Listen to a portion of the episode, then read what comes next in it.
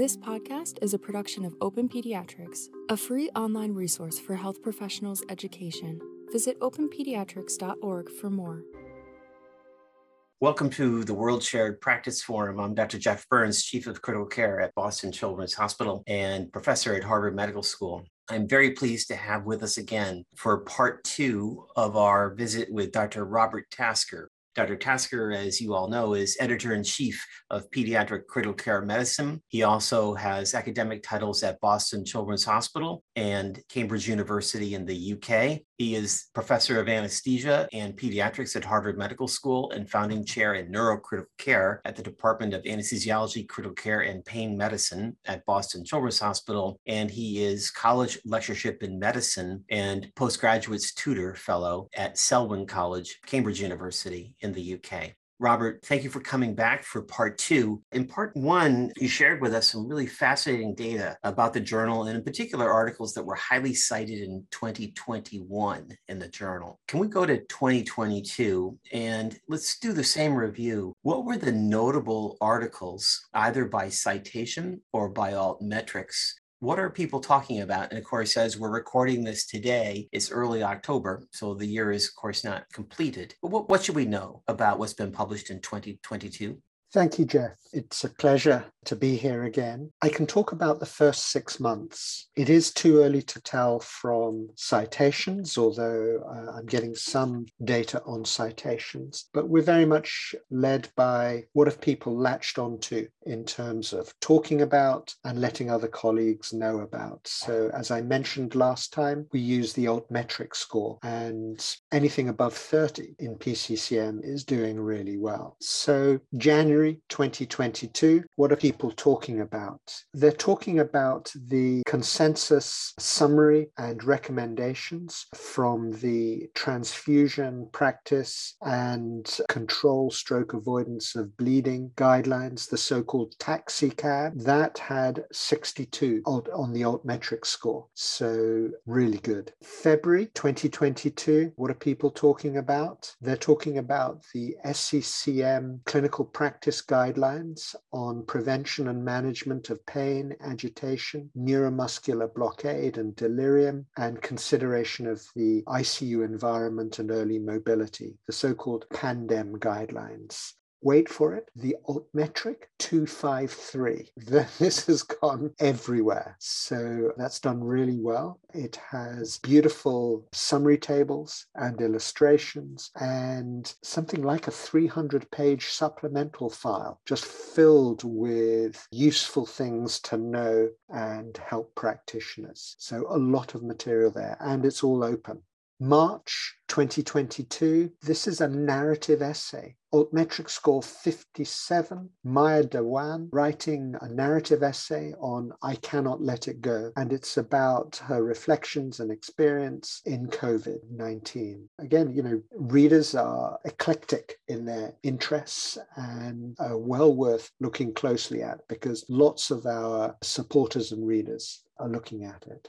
April 2022. Last year, I invented a new format. What I wanted was authors to provide for me a concise clinical science review or a concise clinical physiology review. So, short text, maybe a couple of thousand words, one huge illustration covering a page, it's an idea borrowed from the NEJM type of basic science review, where we have our clinical science review. And in April, a group from SCCM and PALISI and BloodNet wrote about MIS-C and host immunological responses. Altmetric score 191. If you haven't seen it, do have a look at it, and I'd encourage people to look at it. May 2022, another format that I sort of reintroduced, which is the technical note. This is a technical note about real time ultrasound guidance for umbilical venous cannulation in neonates with congenital heart disease. And it comes from two hospitals in Pennsylvania. And the idea that when the authors first submitted this, the idea that I suggested to them was tell us how you did it and give us some illustrations of how you do this. And so it's beautifully illustrated. But as well as that, tell us about the process that you go through at your hospitals for introducing a new technique. What are the checks and balances within your hospitals for doing something like this? And how do you go about training your colleagues and your trainees in doing this technique? And they took it on board. And that's what the article that we've got. So it doesn't surprise me that everyone's talking about it. Altmetrics of 51 in May. And then finally, in June, we had a feature article that had an altmetric of 79. And this was a prospective cohort study on blood sampling and the impact of that on anemia in the PICU prospective cohort study, and it's a theme of research. This, uh, I believe, is coming from Canada, so we're seeing more from these groups. So that's that's where we are in the first six months, and there are more surprises coming later on. Really terrific. Well, Robert, as you list each interesting article, I just find myself thinking, I got to go home and look at that. So I know as an editor, you're preparing journals three months or so in advance, and all the material that's made it into PCCM right now is valuable. And we look forward to all of it, especially as PCCM has become more competitive to publish in. That said, is there anything you can share with us about what's coming in October, November, and December in those issues of 2022? Of course. You know, Jeff, there's lots of things coming out. Some people may have seen some of the material already because before a journal makes it into a particular issue or print or e pages, some of these will have been posted on the web and into PubMed already, so called EPUB ahead of print. So people will get an idea of what's going on. Part of what I like to do, though, with a journal issue is actually construct what I think would be a good read as a generalist, taking all materials together and trying to make connections between articles that are within the particular month. So, you know, what's going to be your read for October, November, December? It seems as though a CPR resuscitation theme is picking up in the last three months. You know, use of in October, use of epinephrine as a flat dose or per kilo dosing, use of sodium sodium bicarbonate. What about calcium? So we'll see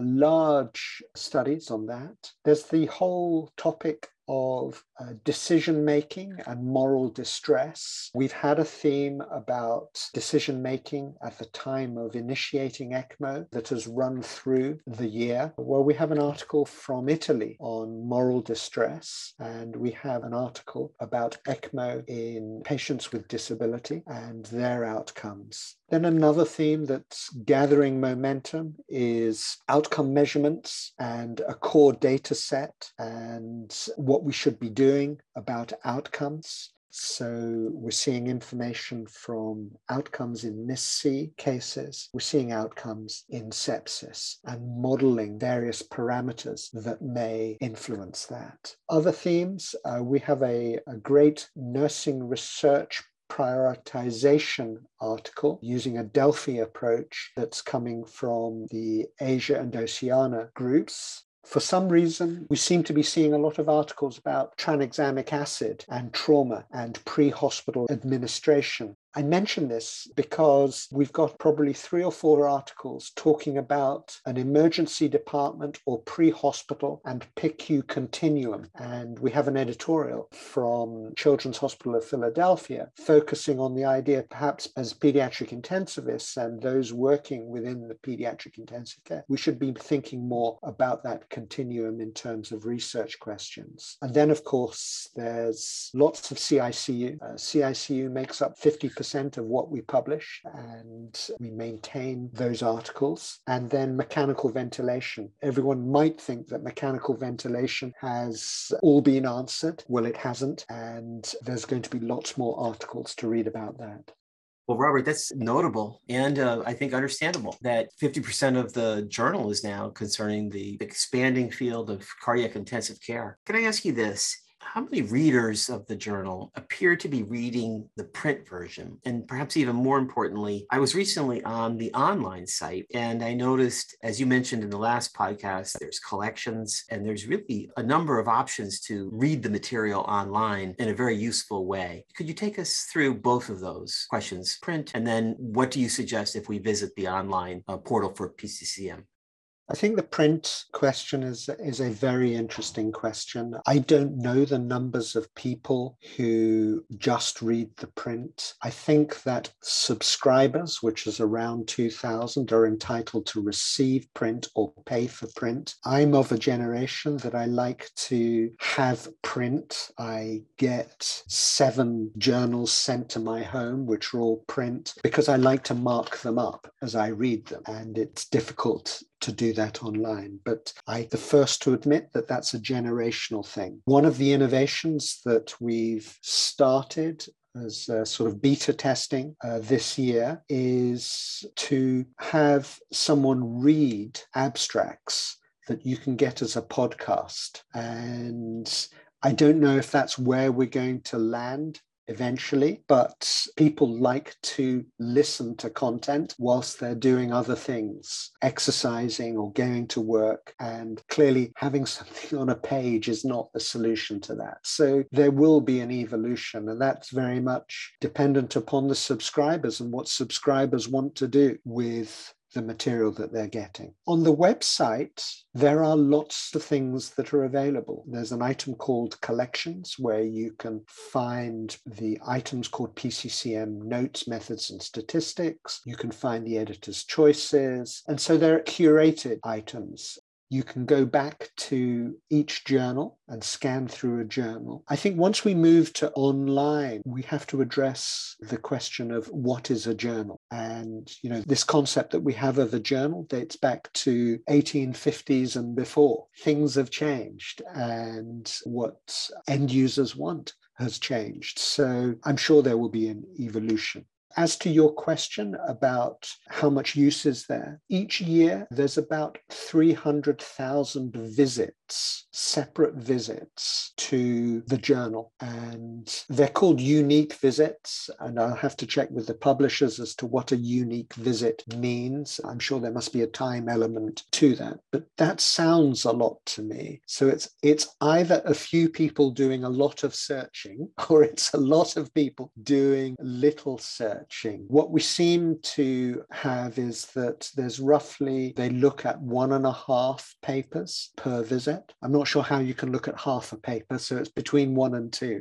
Recently, I recall reading uh, an editorial in cardiology, and the uh, editor noted that approximately 13% of the total subscribers read print, and the remainder were reading the content online. Interesting. Robert, in the time remaining, could we talk about 2023? What do you forecast for PCCM in 2023? It's not really a forecast because I'm already filling material into journals for 2023 or issues for 2023. But you know, there are themes that are coming through. Outcomes research, follow up with quality of life, late morbidity, psychological vulnerability and the impact of that, organization, workload, performance, bundled care, safety. That's going to be a theme that emerges from 2022 to 2023. And as I've mentioned already, respiratory is going to be big bronchiolitis, airway management, the question of high flow nasal cannula versus CPAP and the appropriate use of that, and pediatric ARDS. These are all coming through, and we will have solid material. Well, Dr. Robert Tasker, once again, it's just always fascinating to catch up with you and to find out what's being published in the journal, what questions are people asking, where's the research in the field. And this has been a wonderful overview. I know that you devote an enormous amount of time to this effort, as Pat Kochanek did all during his leadership. And on behalf of all your colleagues around the world, we thank you and, and, we deeply appreciate the care, the attention, the thoughtfulness that you're bringing to the journal to make our field stronger and to bring more light to the care provided to children around the world. So, Robert, thank you for all you do as editor in chief of Pediatric Critical Care Medicine. And thank you for joining us today on the Open Pediatrics podcast. Thank you. It's been a pleasure. This has been a production of Open Pediatrics. Check out the description box to view the resources and journal articles referenced in this podcast. To hear more podcasts like this one, log on to openpediatrics.org.